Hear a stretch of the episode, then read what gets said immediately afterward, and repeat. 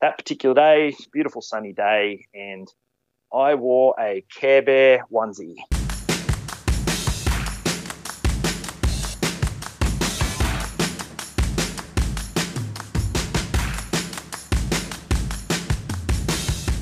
Welcome to episode four. Um, I'm your host, Kev. This week's episode is a two parter, so uh, stay tuned for the second part next week. As before, if you're enjoying the podcast, leave a rating. Uh, any questions or suggestions, please leave a comment below. So, without further ado, this is my mate, Matt. Matt, thank you very much for, uh, for joining me and uh, tag. Ah, it's a pleasure, Kev. It's been, what, two, three weeks of phone tag through various stages of shift work. Hilarious. Ah, uh, yes, yeah. You, you, you remember the trials and tribulations of uh, of shift work and having to juggle a primary job and all that sort of stuff. Absolutely, yeah. It was uh, it was several weeks of uh, at, at, the most inappropriate time. Uh, I would notice your name come up on the screen. I'd be like, "Well, I can't talk to you now either," and then I think I'd return the favor days later. Either I'd be, I'd be asleep or um, something would be happening at work. I'd sort of look at it and go, fuck. yeah, it's not gonna happen today. Anyways, how are you, man? How's how's things? Things are going very well, actually. I'm uh, very much enjoying the current time and enjoying a bit of a change of pace and um, and some new activities in my life. Oh, very good. so things good. are going well. It'd be uh, it'd be ridiculously cold down your way at the moment. Uh, yeah, it's not too bad. Um, when you live in the snow mountains, you sort of get used to a little bit cold weather. Um, you know, a bit of a laugh. I'm thinking, oh, here we go. The power will go out shortly. There's a, um, it's snowing in the mountains, and there's a thunderstorm at the same time. So, um, excellent, good times. Laugh when it would pop up on the um, occasionally on your phone with the weather prediction for the day and say thunder snow, and I'd be always wondered what thunder snow was, but it's, it's a real thing. You know, thunderstorm that produces snow. So that's happening outside right now. I'll, I'll, I'll, be honest with you. I've never seen the prediction of thunder snow. That is actually that is actually something new for me. So, uh, very good. Um, we got a blizzard warning for Saturday, man. It's um, predicted heavy heavy snow and 35 kilometer hour winds. Oh, that's because you yeah you're going to love that where you live. Oh. it's uh it is the way. There's some um, there's some significant cold weather coming, and it uh, yeah it looks like it's going to track right up through the hinterland and up past the back of the Blue Mountains, and um, they were talking potentially all the way up to Queensland if there's enough moisture up there. Yeah, well, they, they were saying snow down to 550, so which is bloody low. That's um, I, I think that encompasses most of the um, most of the Blue Mountains. I know, I know you're not sold on the snow, but you know, it's still you've got to take that that uh, weather novelty when you can. It's sort of a it's not really supposed to snow here in Australia, and it does. So you got to just enjoy it when it happens. Look, I've I've probably got a very jaded jaded view on snow in general, wholly and solely because I look, I, I still don't believe the stuff that we get here is like is is proper snow. Like it it, snows, it sometimes settles, and one of two things will happen. It'll either melt really, really quickly and just turn into sludge, or it'll get even colder and turn to ice. And both of those are just unpleasant. I'd, I'd like to know what your definition of actual snow is. Well, just something that sort of hangs around, something that you can actually get out and enjoy. And unfortunately, most of the time, uh, when it snows here, we, we're stuck out in it. We're um we're, we're working out and it's it's not very pleasant. Either that or we're um we're chasing tourists around the the countryside because they. I don't know if you know, man. I don't know if you've had this at at, uh, at Jindy, but um, we've got we've got tourists come out here from the city with their box trailers, and they literally stop in the middle of the road, shovel a sh- shovel a whole box trailer full of snow, and drive it back to Sydney to show the kids. Uh, yeah, they they do that here. They do go up into the mountains and um, bring snow back into town from time to time to build jumps. Uh, I've seen a few ute loads of snow come down the hill from time to time. It's it's definitely a novelty. Like this this whole town exists because of it. So ah, yes. it's uh, you know the we get to see all the weird and wonderful um, you know walks of life down here that love to come down because the white stuff tends to stick around in the mountains and people like to recreate on it. So, you know, it's uh, you just you just gotta smile and enjoy it. yeah, I should probably stop being an old cranky bastard about it. So. Well, I, I think uh, there was a one of my ex colleagues, good friend of mine, who uh, lives over in Utah, over in the US. Uh, he used to always say to me, he goes, Matt, there's no such thing as bad weather, just inappropriate clothing. that is very true. That is very, very Sorry, true. I'm not sure if he actually came up with that, but I'm gonna I'm gonna let him claim it. Ah, very good. So, Matt, uh, who are you, man? Well, who am I? So today I'm on a uh, what, am- what am I today? It's a good question. Um, I've had a few different roles over the years. Um, at the moment, I'm really loving life. I've I started a new role as a full time firefighter. Congratulations, my, man. uh, my thanks, mate. Yeah, it's been a it's been a, a few years in the making. That one, um, as many people who sort of finally bust through that uh, that little barrier that exists there. That um, you know, it's a it's a very very coveted job that one, and I'm, I'm very thankful that I was I managed to make my way in into that role. Um, so currently on some days off. I'd be lying if I said that uh, I wasn't slightly jealous of the uh, of, of the primary employment being the uh, the the coveted job.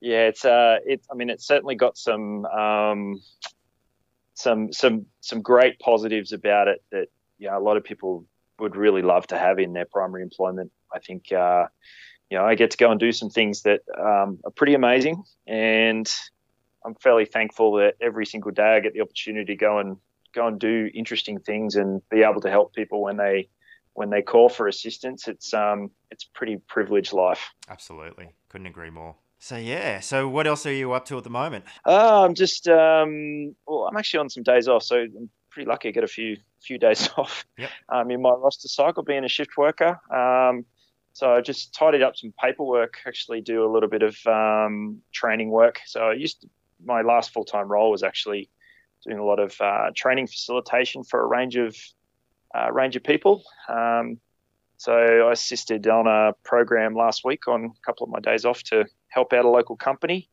with their uh, remote area first aid. Um, used to have a my background was in medical response, so I did a lot of uh, a lot of ski patrolling.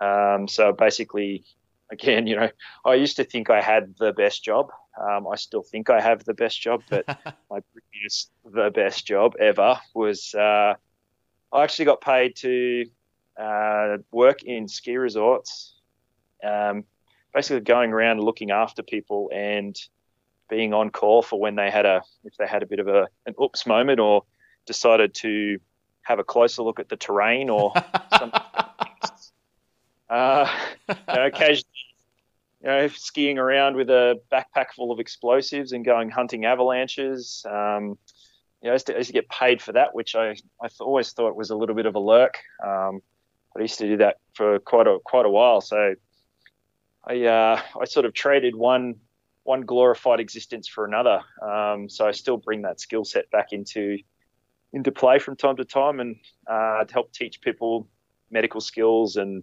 uh, first aid and emergency response kind of uh, training. Very very cool. So apart from being a uh, a full time firefighter, um, you're also quite a talented photographer. I'll say it's a, it is a shared passion um, between the two of us, the photography. Um, certainly like to walk the earth with a bag full of lenses and a couple of cameras in tow, pretty much everywhere I go. Uh, taking the opportunity to capture the world around us and the people and some of the awesome landscapes we end up in from time to time. How long have you been into photography for?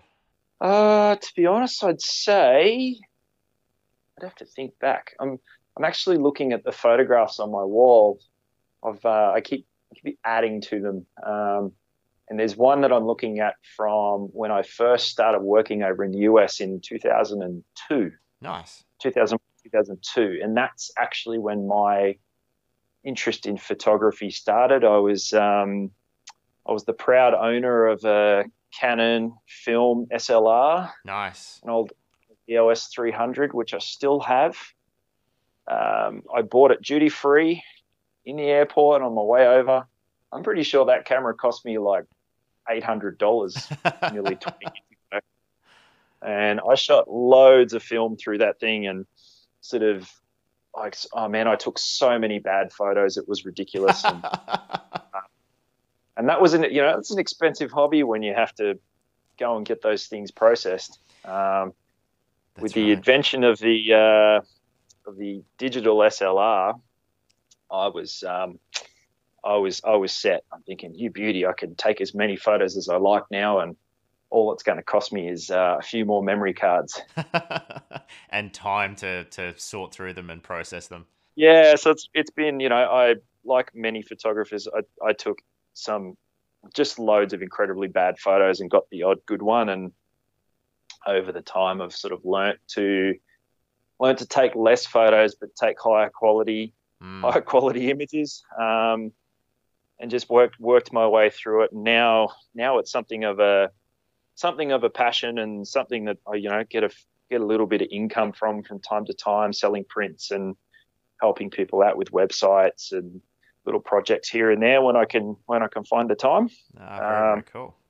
But at the end of the day, it's still it's the thing I do to go and escape the world. To be honest, yeah. Um, I like to I like to throw that camera backpack on and just sort of disappear for a couple of hours and just go and see what I can find.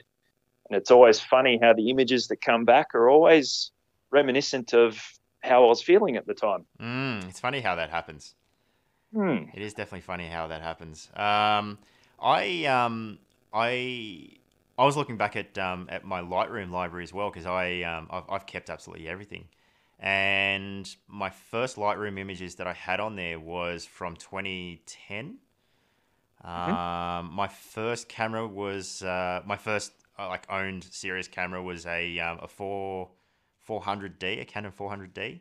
Um, yeah, and uh, at at the time, um, cameras went hand in hand with cars, and I was I was fairly heavily into the into the car scene back then, and so yeah, car portraits and uh, yeah, long exposures in car parks with uh, backlit cars and you know the, the, the, nice starlight effects and all that sort of stuff. And yeah, it was it was lots Excellent. of good stuff. But um, I think uh, I think we we probably have a very similar um, early photo album in that realm.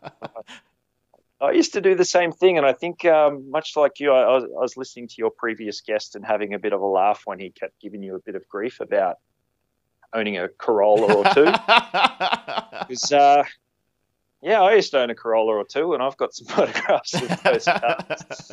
Um, yeah, yeah. So it's, it's, quite it's quite funny that um, that I was I was certainly I was actually giggling in the car when I, I was listening to that the other week. so so Brendan note so so technically yes I did own Corollas. Um, I, would like to for, for, the record, sir. I would like to say that they were uh, AE86s. Um, so te- te- technically Corollas, and Brendan knows how exactly how to shit Sturby because although again it, it is very very true they are Corollas. Um, I, I, think AE86 owners have a have a slight eye twitch when people call them Corollas. Ah yes, I was never that. Um uh, never that lucky to own one. Mine, mine were more, uh, you know, the AE. I used to own an AE 82, which was the biggest crap box on wheels you've ever seen. was it a twin cam um, AE82? No, it was not. Well, you know, that's that. That probably had something to do with it.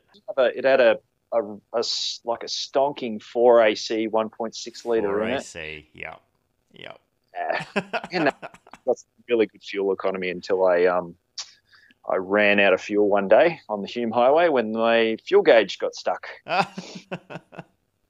uh, had a lovely, very early morning walk back to one of the servos near Marulan five o'clock in the morning. Ah, good times. Yes. I think uh, I, I I think we've all all been there at one stage or another. So. Oh, you, you, you know, anybody that's sort of been into cars has probably had that experience, and I'm sure plenty of people that are not into cars have had that experience. Matt, how? What's our history? How do I know you? Well, uh, probably couple of different ways, but it's quite funny. We're like uh, we're like twins in a lot of ways. I, I realised that we have a lot of the same interests, and we're both uh, we're both fireys, and we actually met each other formally through the fireys climb. That's right. Yep That was our formal introduction, and then we found out also that we actually have a lot of mutual family friends. It's a very small world like that. It is a ridiculously uh, small world, and look, same same with our mutual friend of Jim. Um, I don't know, like we we sort of grew up in the same area, and I, I don't know how we never crossed paths, but um, yeah, so we, we, we formally met through well your previous employer, my current employer, and uh, and and through a charity that um, that I managed at the time. Um, but um, I mean, I'd I'd seen you and and I've I'd heard of you before that, um, wholly and solely because you were quite um, uh, quite proactive in the social media scene to do with your um, your station's page as well, which was fantastic. Um, I mean, look at, at, at the time there was probably three or four stations that were very proactive um, and very very professional with their um, with how they approach social media. Definitely, uh, your station and uh, Captain Cupcake station was was definitely was definitely uh, always really really good. But um, yeah, I mean, it's quite a little scene actually. There was uh, in those early those early adopters of that um, social media realm for those fire stations. Yep. Um, you're right. There was, there was only a handful that were sort of having a really good crack at it and trying to be both a proactive and and b really trying to be promoting a professional image um, within the community and to sort of get that message out there. And yeah, you're right. There was it actually became a little bit of a uh, almost a, a competition to see who won up the next page. At some point, I'm like, oh, these guys have done really well. I'm, I was just walking around, you know, thinking, okay, how can I, how can I get a, a post that they're going to go, oh, damn it. They've done it again. Were you ever discouraged, or um, any of your um, firefighters or anyone above overly critical about your social media usage before it became the done thing? I suppose. Uh, there was a couple of people that were not uh, not incredibly supportive of it. Um, I found the most resistance that I would get from uh, from other fireys were people that weren't particular particular fans of social media. Sure. Uh, um, and I under, I do understand that. Like I, I find social media a very interesting beast with regards to um, how people interact with it. Yep. Uh, you know, I used to get quite frustrated with with certain aspects of it from time to time. But the overriding thing that I would use to sort of encourage people to allow it to happen was to have them think about it and go, well, if you say nothing, people will make up whatever it is they like. That's right. Uh, if you provide them with information that is both A, useful and B, interesting to them, they will engage with it and people start to they almost they, they start to support you in a way and they'll go if someone comes along and tries to say something that's not so great um, you usually find that the people that are following you in and supporting you um, but they go into bat for you. Yeah. Start to uh, they start to support what you're doing. Um, they talk about it in the, in the right tones. Um, you know and the individuals that didn't particularly like it you know I was just mindful to you know, there was a couple of fireys on the station that weren't keen on it, and that's that's completely fine. Um, the support from above was actually was actually pretty good. My um, my captain was very supportive of it. Um, being a we found, especially being a, a, small active community, the more information that we provided, the better. Mm-hmm. Uh, because there's a very there's a really really active community down here. So if we were providing the information that's where they'd go to get the details that they that they wanted to know. We were very careful about what we provided to them. Sure. But we sort of we quashed the rumors as quickly as we possibly could by mm. providing a simple, accurate description of what happened without without um, details, of course, that would identify people or um, or businesses and those sort of things. Um, but at the end of the day, if you know if something's going on right in the middle of town, everybody knows about it. That's right. Um, and they like to hear that, or a when they when they have a bad day, that they do have a you know a professional team that's going to come and look after them, and and b that those people are not going to go out and talk about them. They're just going to say, "Hey, this this is what happened. Um, this is how this was resolved, and here's the safety message behind it." Yeah, absolutely. And people are appreciative of it. So, I, I had a pretty good experience with with all of that.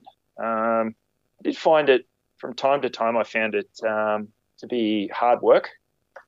Uh, but predominantly, it was something I enjoyed because it was also an avenue for, um, you know, to provide some sort of insight into a world that people don't see all that often by, you know, taking photos and and sharing them as well. I definitely agree with you. Um, providing providing the community with the appropriate level of information, you know, like you said, um, in, in, a small community, um, everyone knows what's going on anyway, and you know, squash the rumors straight up and you know give the uh, give give the accurate information while still being um, still uh, still still respecting people's privacy and all that sort of stuff. And it's it, it is de- a definitely a, um, a, different mentality to um, say the the more metro areas um, where the, the, the community doesn't necessarily know each other as well.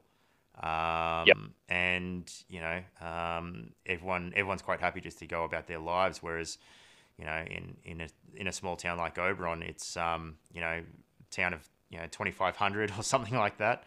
Um, yep. So everyone everyone everyone's going to know what's going on. So for sure. Like, and I was going to ask you about this, Kev, because something that uh, was very prevalent on the page that you're looking after was the focus on the the team itself. Yep. The people, the people are behind it. So the sort of individualizing it a little bit, but uh, humanizing the whole thing as well, so people could engage with it on that level. It's a job that I'm proud of, and I'm extremely proud of, of the the fellow firefighters at my station as well. So, I mean, look, there's it, it's it is a combination of things. I, I'm at a, a, at a very quiet station, so you know it's not constant um, posts about incidents and stuff like that. So there's there's a lot of safety messages that, that go out. There's a lot of recruitment messages that go out, but yeah, just uh, you know talking about our fellow firefighters at the station and more so what we do and how we manage you know um, being uh, being a firefighter because for, for us obviously it's it's not a um, it's not a full time job, so we still have primary employment, and a lot of us have families and young families to go with it, and all that sort of stuff. So exactly, it's uh, uh that's it's something I actually enjoyed. I, I did end up finishing my uh, employment as an on-call firefighter here because I my my commitment had to change just with regards to my job. Just mm-hmm. being you know avail- availability wise was my biggest concern because uh, it's a it's a big you know as you know all too well like it's it's it can take a big toll on your life in general Absolutely. being on call in a small town you know 24 7 um, but it's also something that yeah, there's a lot of people that really love to do it, and I, I was one of those people. I, you know, I really enjoyed sort of going to help my community, and I still get the opportunity to do that in other roles. But it's a, I mean, it is a privilege. Um, it's a big responsibility, but it's also something that you know you sort of can't take half-heartedly. And you know, being being away from uh, from my home for you know a little bit more than half the week was always going to be a bit of a challenge. So I decided to say, hey, give someone else the opportunity. Um, and it was a hard decision to make, but because you know the biggest thing you get out of a team like that is well, you are working very close to home with people who are there for all the same reasons. You know, they're there to help out the people that they live and work with. That's right. And, uh, you know, sharing their stories, I thought was always a, a real privilege. And know, I've seen it on the photos that you take. You know, some of those wonderful ones where you've got, uh, you know, some of your uh, fellow fellow fireys on your crew, where you know, sort of captured them in the moment, or um, taken those taken those portrait style photos to sort of share with the world to say, hey, these are the people, these are the people behind the uniform. Mm. Yeah, absolutely. Really appreciate that. It's uh, I, I don't I, really hope um, other stations sort of adopt it as well. Um, we we were pretty good with the social media stuff. Um, I, I, didn't get much um, much criticism from um, from the fellow firefighters at the station. There was there was maybe one or two. There was a few comments here and there, but to be honest, there, it was it was very much a live and let live. Like I, I wasn't wasn't breaking any rules and I wasn't hurting anyone and all that sort of stuff. And it was I, I found that the social media as well has has been fairly key to our our recruitment it, it did go quiet for a while there, but I'm, I'm glad that we didn't close the page down and it sort of evolved and it's um it's it's really really good to see that um, the organisation as a whole statewide has um, has really um, up their up their social media game because I mean that's I mean that's that's that's where the world's going uh, or has gone already. So you know it, it'd be um, it'd be I don't know ignorant to sort of poo poo still on social media and try and go their own way. I mean it's it's um I, I don't think it's the root of all evil, but it definitely has its uh, has its negative points. But if you use it for positive and you know watch what you do and say and all that sort of stuff on it, then um, you know use it as a use it as a business tool, use it as an advertising and promotion tool. Yeah, absolutely. It's um, it's a, it's an interesting experience that we live in now, where you know public service organisations, public safety organisations need to essentially advertise a little bit like a corporation. That's um, right. You know, the world has changed in that regard. It used to just be a given that, hey, this what this this is what these people do. Um, no questions ever get asked, and now it's a, you know, it's something that they feel you know feel the need to express the you know express the gratitude, express the messages, like to get that get that point of view out because if you're not saying it, someone else will. That's right. That's it. And yeah, it's a it's a different world that we live in. Absolutely, that's so. certainly different to what we grew up in. That's it. Speaking of growing up, um, you and I went to, and I, I was trying to rack my brain because I, I know that our, our paths did crisscross, and you and I are about the same age as well. Did you did you go to school in the Blue Mountains? I didn't actually. Okay. I, uh, I grew up in Queensland. Right. Uh, what? So that part would not have crossed uh, when we were younger, I'm sure.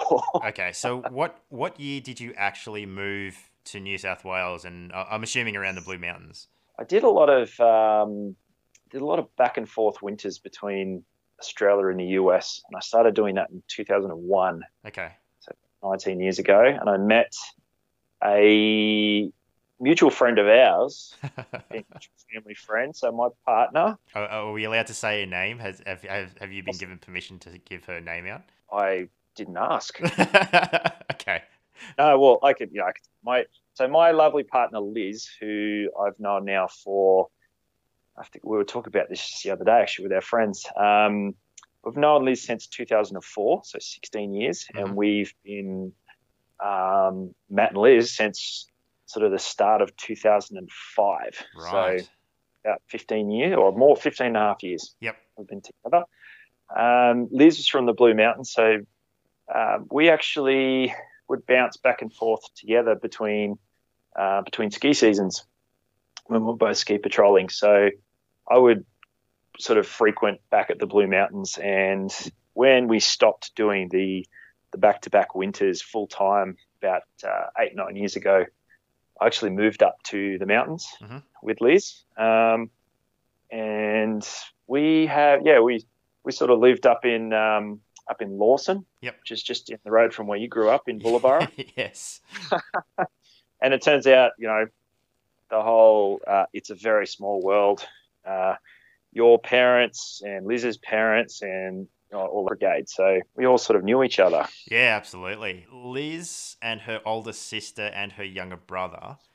Yep. We we all went to school together in the Blue Mountains. We we literally grew up together. Um, so none of us were all in the same year though. I think Liz was a year above.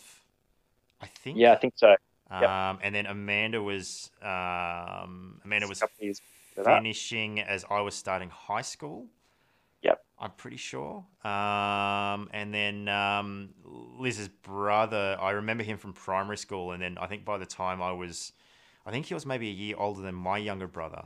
Yeah, so, timing of that'd be about right. Yeah. So if, if you're in the Blue Mountains in 05, I had probably, by that stage, I had probably moved down to Sydney. Yep. Yeah, no, we missed each other up there. I didn't actually join um, that organisation till about 2012. Okay, and was that in the um, Blue Mountains as well? No, it was actually in, of all places, near you, out near Orange. Right. Okay. So I, I, used to have another job. So when one of my previous jobs, uh, I actually used to work out that way, um, doing emergency response. I had a mine site out that way, mm-hmm. out near Orange, and um, part of that was the this is sort of my introduction to firefighting. To be okay. honest with you, I uh, the mine mining lease was quite large and covered the bulk of a, a brigade area. Yep. So one of our one of the things that we used to do was we used to take care of um, an appliance for that brigade and and would help out help out where required. So we had a good working relationship with the local community there. Excellent. And so I joined up. I joined up there and sort of kept that membership going uh, when I moved back down to Jindabyne and well, we became full time residents down here. Yep. Sort of six six years ago. So I transferred down here. Yep. Yeah, but it's a it's a very small world like that. I've always, I, yeah. I keep meeting. I, I, always meet somebody who knows somebody. yeah, yeah, and it doesn't matter where you are in the world. You always meet someone from Australia that knows someone else, and yes, yeah, no, I've I've heard I, stories as well. If you think the you know if you think the firefighting community is small, try the the ski resort industry is like crazy small. I used, used to run into the same people at the airport around about the same time of the year, going over to do the same thing that I was doing, and we'd we'd all be lined up at the U.S. consulate every you know every sort of November trying to get our visas, and it was the same people. I kept running into the same you know same few people every single year, and it became this running joke. We you know we never worked with each other, we didn't know each other, but you'd recognise the face, and you start to start to talk to these people and go, "Oh, you're going back." Wonderful it's a really yeah small world. So the the, the snow scene, um, did you go straight into that from high school? Uh, no, actually. Much like the rest of my life, I seem to bounce all over the place and then sort of find myself somewhere I didn't expect to end up. Okay. Uh, I was actually I went to school in Queensland. I was going to the Air Force. Actually, It was my that was my uh, original original plan. Um, I had a really good red hot crack at it. Um, did pretty well doing a lot of things. I did. Um, I was a lucky scholarship winner, like an ADFA scholarship winner back in grade 11, and went back through Defence Force recruiting and got to go and do pilot like flight screening up at Tamworth. It was like it was all happening, and um, actually got sick on my flight screening course. Got a got a cracking head cold and um, doesn't really you can't really fly upside down with a head, head cold. no, it doesn't work. you tend to uh, see stars and uh, not be able to see very well. Um, so yeah, sort of fronted the officer selection board that year and um, was told sort of, hey, you know, come back, have another crack next year. Yep. Um, sort of got lost on the way to uni. I did a bit of mechanical and space engineering for a little bit. Went and worked at the Brisbane Airport. Wait, wait, wait, wait. Hang on, hang on, hang on, hang on. Space engineering? Yeah, believe it or not. so, oh, yeah, I got. I put all of my applications in for university, and um, I yeah I started university in 1999 in um, up in Queensland, up in Brisbane. Yeah. Uh, yeah, I actually started an engineering degree of all things in mechanical and space engineering. Holy crap!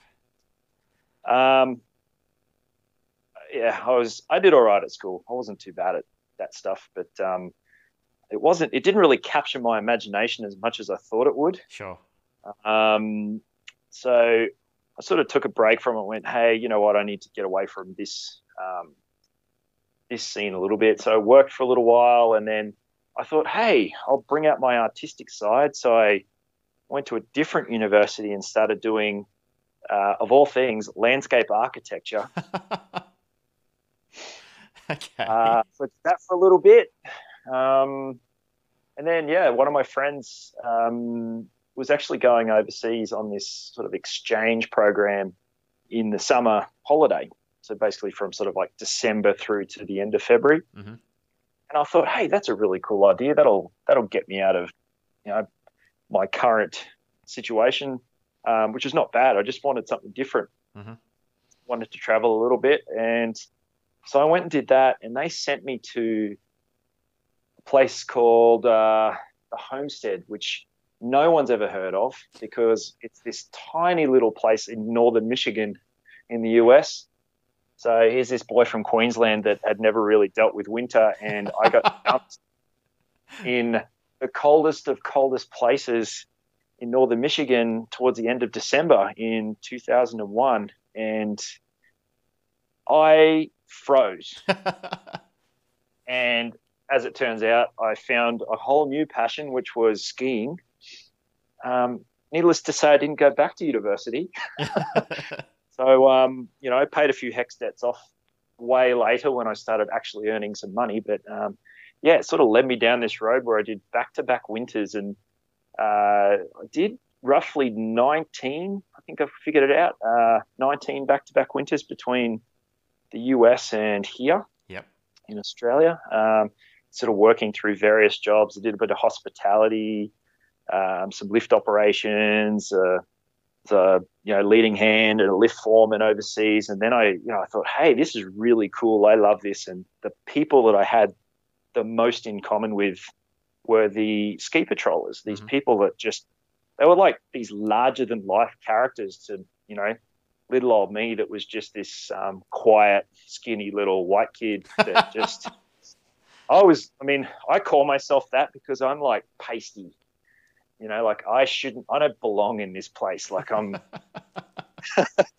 and I, I was the, you know, I was the quiet, unassuming kid that just, you know, I was like quietly confident, but in these social, these big, larger than life characters in these social situations, I was just like wowed by these people. I'm like, I want to be one of these people. And, so I worked my way into into that job, and I absolutely loved it. So I did that for I was a ski patroller for about 14 winters, doing that full time. So I was getting I was getting paid to ski. It was it was great. Was it all uh, on foot, or were you on vehicles, or was it on helos, or? So uh, predominantly on skis. Okay. So I wore I wore ski boots for about roughly 220 days of the year. Um, and for most people, they just like they cry when they hear that, and they're like, "How?" so yeah, I just I'd strap my ski boots on like people would put their shoes on going to work, and just get on with it. Um, so we would operate on skis, occasionally with over snow vehicles, um, and then yeah, overseas we'd have uh, access to the odd helicopter or, or two to um, help people get out of bad spots. Sure. Or get them down, get them down to the hospital really quickly if we needed them to. Yeah. Um, but yeah, predominantly on skis, which was kind of like the um, the redeeming, the biggest redeeming feature of that job. Like I wasn't getting paid real well, but I was getting to ski on the absolute best days of, of the season and all the worst days as well. Yeah. Which became this. Um, I loved it. Like the worse it got, the the more I would laugh because I'm thinking this just kind of like this hey mother nature can't beat me kind of thing. It was just um I mean I, I I had my ass handed to me a few times but you know you just sort of think well the mountain always wins and I'm just going to sneak around and enjoy it while I can so. What was one of your craziest rescues out there? Oh I've had um I've had a few interesting ones. Uh not it's funny like you ask that question um, it's a little bit like the whole you know what's the worst day you've ever had sort of question um, and I have you know I have jobs that I remember quite vividly because they they left an indelible mark on my um, typically on my emotions more than anything else. Um, obviously you know it's a sort of kind of the kind of sport where you know the large majority of people have a very very good time and the odd few have a really, really bad time. Yep. Um, so I've sort of um, over the years had some interesting incidents. Um, had some ones that people that have just absolutely made me laugh. You know, thinking, um, you know, can this situation get any worse? And then the person that you're there is that you're rescuing is actually uh, like giggling because they're enjoying the like, oh, this is this is fun. Um, trying to think. One of them actually, you'll you'll enjoy this. I, I used to like to enjoy my job um, to the point where one day I actually wore a. I was working on a snowmobile, so I was like the transport driver that day, if you think of it that way. Mm-hmm. So people would go and pick others up um, with their toboggans, and they'd end up in these flat areas. So I'd go and pick them up with a snowmobile and a trailer, bring them up to a central. And that particular day, beautiful sunny day, and I wore a Care Bear onesie.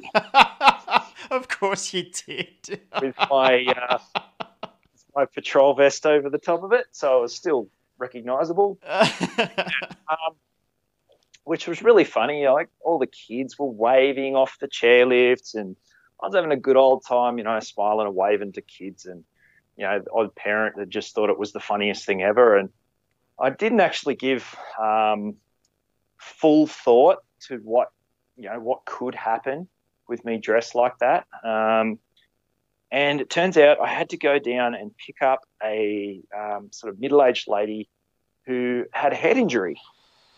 And one of the more common uh, things that can occur when you have a head injury is the, like typically the first thing people forget after they've had a good head knock is what happened. Yeah, they forget they forget the incident. um, if you get if it goes even worse, you tend to forget things like the day, the time, and if you really hit your head hard, you can you even forget your own name. Yep.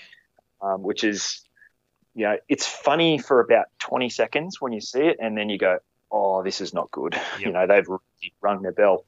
Um, so I've had two, you know, the most memorable ones that make you sort of uh, laugh a bit are the head injuries, as long as you know they come good later. Yep. Um, so this one of these was me rolling up, and I was wearing my Care Bear onesie. And personal guard, I would always go up and introduce myself to the casualty. Yep. You know, Hello, my name's Matt. I'm going to help. I'm here to help you. You know, uh, you know, this person has been looking after you. Um, I'm going to get you up to you know wherever we're going. Um, you have any questions or you know how you feeling? And this lady stared at me like she had no idea who I was. she just looked on her face like, what's going on? Like, what is there a Care Bear? and I just, I'd forgotten at that point because I'd, I'd sort of put my game face on saying, hey, this lady's having a bad day. And um, I'd forgotten that I was wearing it. Yeah.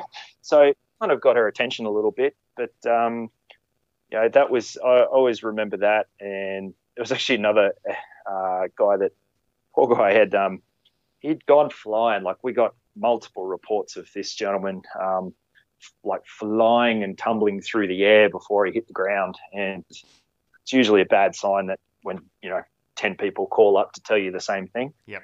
Um, it's a little bit like everyone in town calling you to say, hey, there's a house on fire. Yep. You kind of know it's happening. Um, so this was one of those jobs, skid down there, and uh, this guy was, you know, literally laid out on his back. And another common feature of um, you know certain head injuries is repetitive questioning. Yep. Have uh, Have you ever encountered it? Me personally? Yeah. Yes. Yes, I have. Yeah. Yep. Uh, it's all. Um, How did you find the experience? Uh, it was. It, it actually took me a few a few goes to um to realize what was going on. Um, because you don't you don't it, it sort of doesn't register with you the first couple of times. Like someone will ask, you know, where am I? It's like, look, you've you've had a you've you've, you've had a car accident, you know, you're okay, you're being treated, and you know you're you're you're going to be safe and all that sort of stuff. And then you, you continue working or you continue you know, supervising or whatever you're doing, and then you get asked the same question again, and you you just off off um, just automatically you sort of just answer it again. Um, it, Yep. it isn't until about the third time, and you you suddenly like you pay a you suddenly pay a lot of attention to like anything that's coming out of this poor person's mouth because um, as You're looking as- for the next thing. well, yeah, yeah, that's that, that's right. As as you know, um, you know, suddenly you're um, suddenly they're they're they're re-asking the same questions. Um, you know, and um, every yeah, everything that's coming out of their mouth is is a is a telltale marker of you know what what's going on inside their head. This was um, this was one of those jobs. It was the same five questions in a repetitive loop. Right. So the old goldfish swimming around the bowl, going, "Ooh, look at that! Yeah. Ooh, look at that!" Yep. And it was, you know, this poor guy had um, rung his bell pretty hard. Uh, he'd had a period of unconsciousness before I got there, and when I did get there, he was sort of uh, in this state of staring up at the sky, going, "I'm not really sure what just happened and why I am where I am." And asked, I come over the top. The first thing he saw, aside from the blue sky, was my head popping over the top of his, and I'm going, "Hey, my name is Matt from the Ski Patrol. I'm here to help you. What's your name?" And he looked at me like that was the hardest question in the world to answer. Yep. And I went, "Okay, all right." I explained to him what was going to happen, and uh, the same questions: What happened? Why am I hurt? Who are you? What are we doing? You know, what what's happening? And it was just over. It went through the same quest set of questions about 20 times. Yep. And I was thinking, man, this, you know, it was not getting any better. And so I was sort of, you know, escalating it and saying, hey, we really need to get you out of here. So we, we were going to get some, um, some fast transport um, to the nearest doctor and we were stabilizing him in place and getting ready to get him off the snow. And just as we'd sort of uh, packaged him up, lifted him up, put him in a toboggan. It just so happened that day there was a there was a backcountry rescue going on where know, someone had sort of broken their tib fib out in the back country, and the access was poor, so they brought up the south, yeah, you know, one of the one of the helicopters, one of the rescue helicopters. Yep. And it just so happened to do a low pass right over the top of us, and and here's this poor guy. He's been you know looping around and you know just had this pretty bad accident. He's got a bit of um, bit of bleeding going on in his brain, and he happens to see this rescue helicopter just go right his head. And the first different question he asked me, he just looked at me right in the eyes and he goes, Is that for me? And I'm like, No, mate, it's not for you. It's all good. You know, I'm just like, Oh, good. He's something other than what's going on? Who are you? Why am I here? And yeah. I just, it stuck out to me so, so much because, I mean, I know that everybody that you know, we were we were pretty close to a whole bunch of um, chairlifts. So, you know, we had probably in the time I was picking him up off the snow, we had several hundred people go past us and sort of staring at us, going, "Oh my god, that looks really serious." And next thing you know, a helicopter's flying through really low, and everyone's thinking, "Oh wow," you know, people just blow everything out of proportion. Um, but yeah, just from, I remember those people all the time. That um, you know, there's uh, probably I wouldn't um, I wouldn't be downplaying it if I've been to, you know, um, more than a few thousand incidents over that time.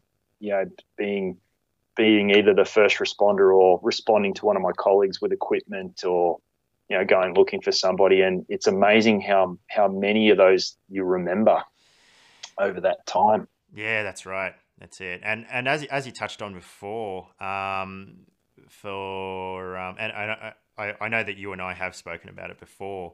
That it, it it's never the it's never the um, the the traumatic incidents that that necessarily stick with you, or, although they they do have a tendency of having a lingering presence. It's more the um, the the emotional ones that um, for for me takes takes its toll.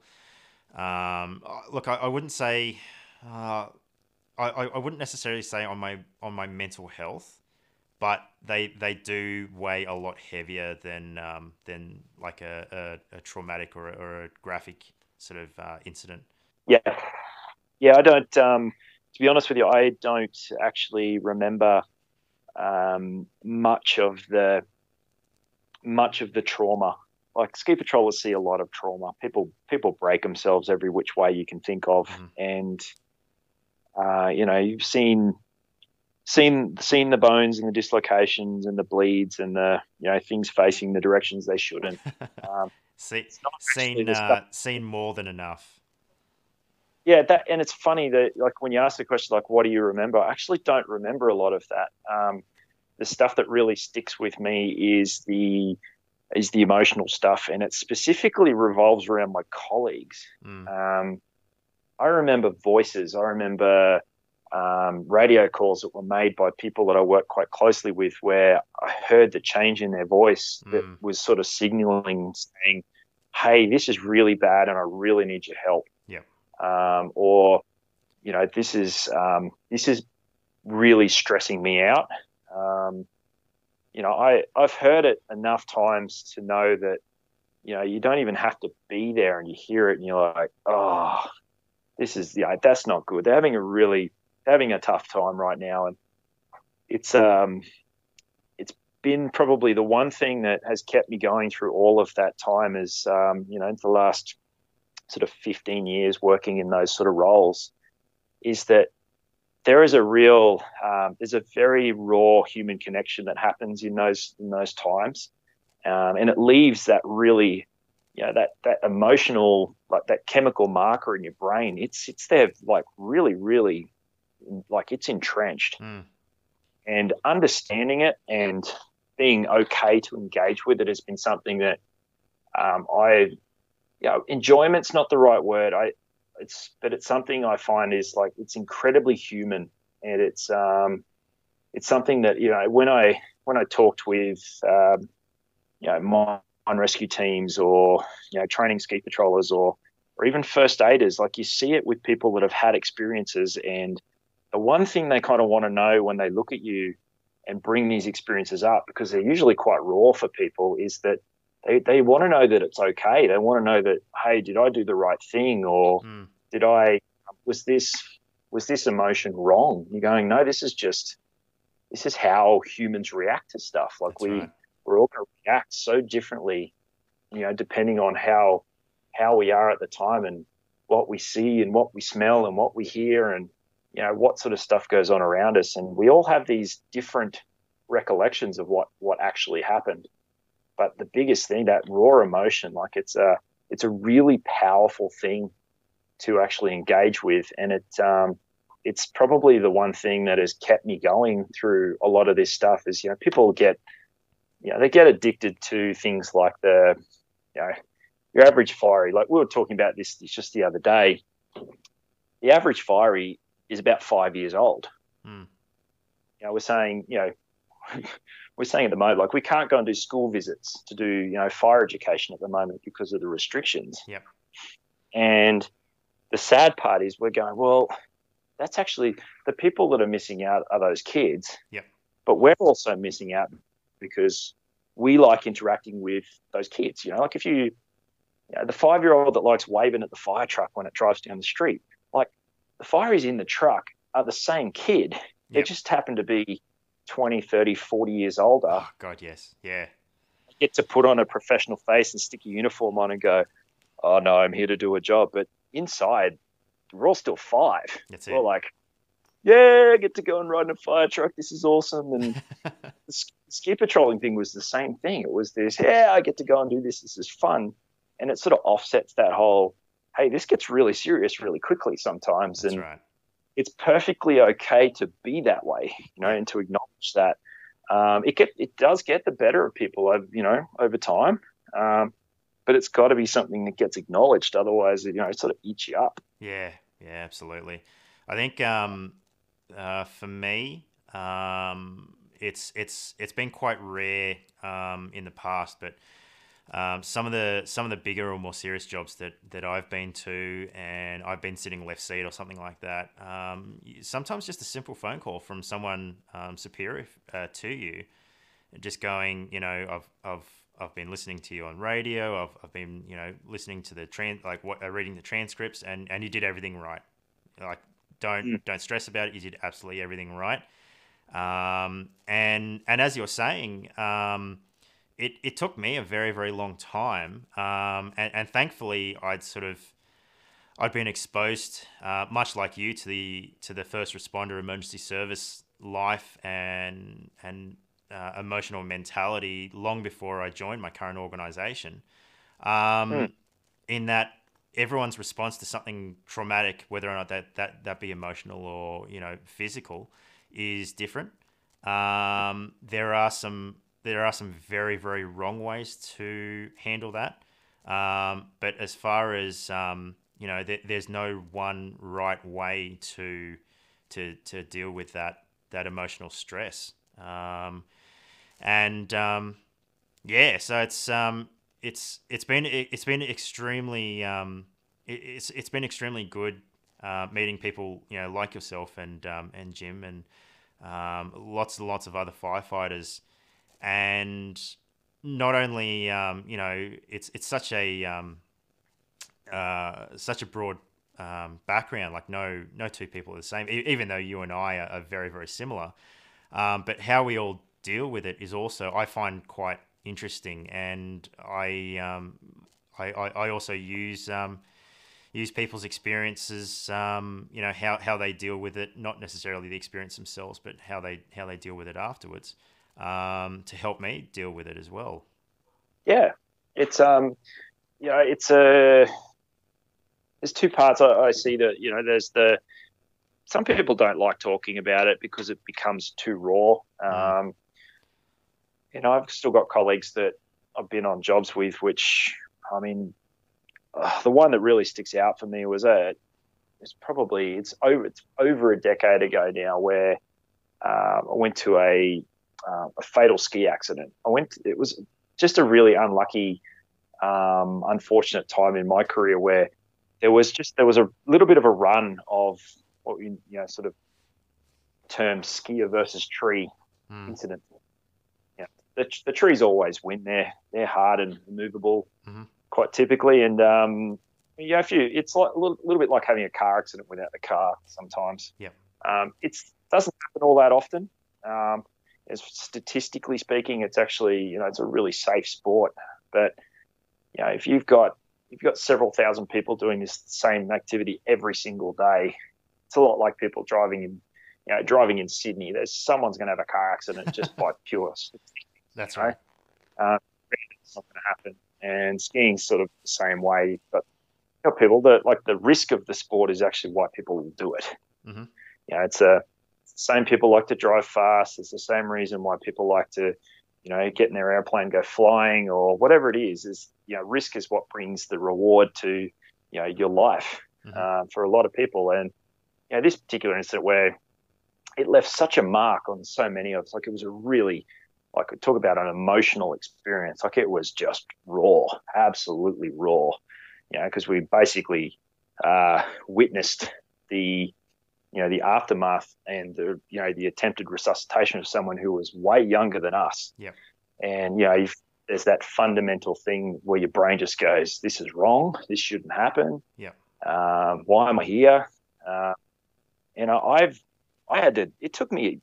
Like I was pretty honest. It took me like a good solid ten years to be like comfortable with that day you know, to to be open. Like I always talked about it, but I was never comfortable with it. And yeah, it took me about ten years to be comfortable with it, and it was only because I didn't know how to deal with it because I hadn't spoken to the right person yet. Yeah. Yep. And it, you know, it was the sort of thing that sort of it never stopped me, but the biggest empowering bit I got out of it was like so many things went wrong that day, and I, I'm a little bit of a perfectionist. Like those of those people that know me, it's like oh, I've got to get stuff right. Yeah. And this was my like aha moment where, you know, I didn't get things right on that day, and it wouldn't have changed the outcome. But I used to beat myself up about it because I thought, well, maybe if I did that, maybe if I did that, it would have been different. Yep. And I know deep down it never would have changed anything. But I thought, well, maybe if I can be a bit better. Like it pushed me to to learn more and to you know to train harder and do all those sort of things. But what it left is this, you know, over time it left this mark to say that, you know what, like you just you need to give it your best.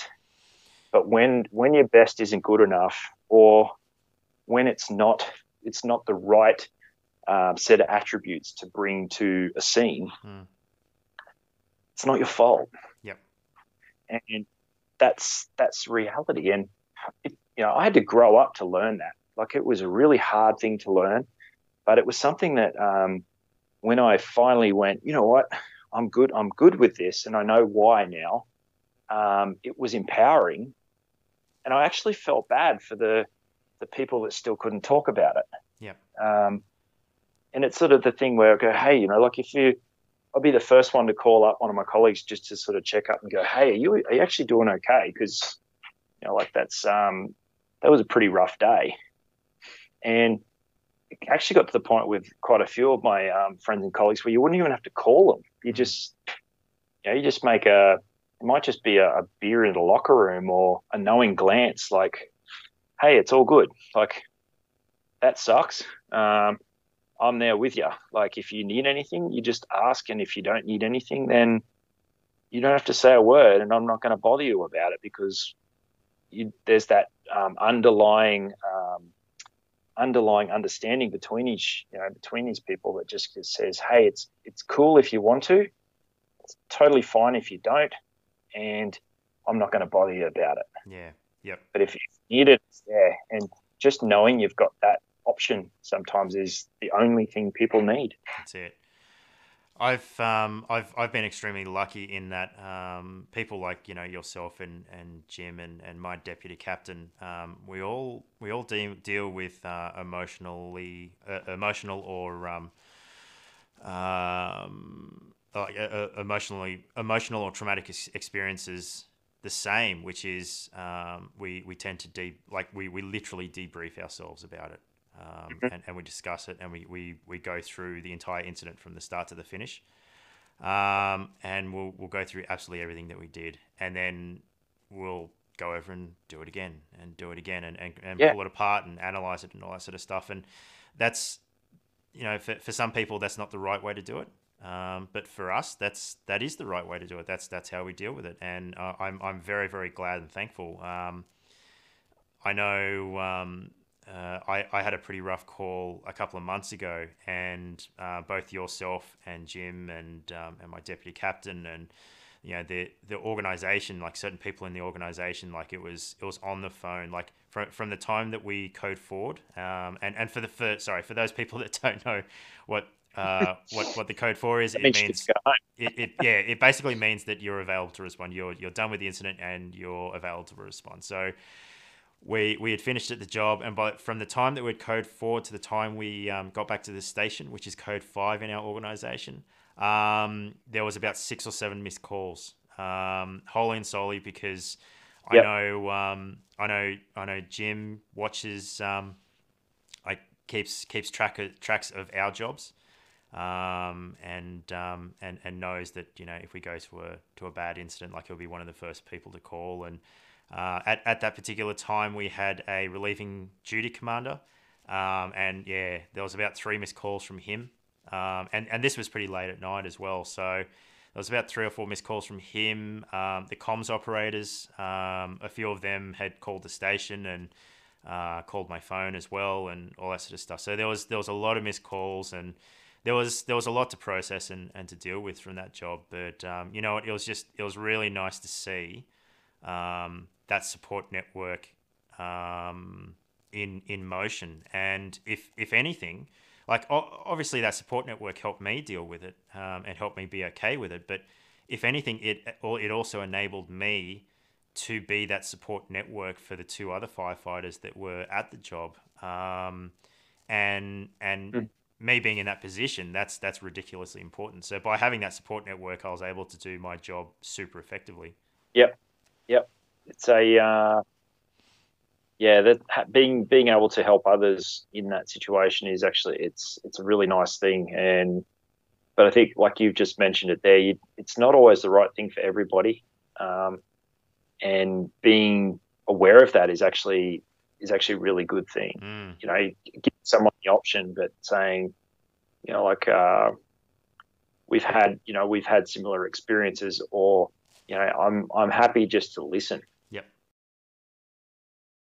the opinions or views expressed in this podcast are personal and belong solely to the host or guest and do not represent those of the people, institutions, or organizations that the host or guest may or may not be associated with in a professional or personal capacity unless explicitly stated. Any views or opinions are not intended to malign any religion, ethnic group, club, organization, company, or individual.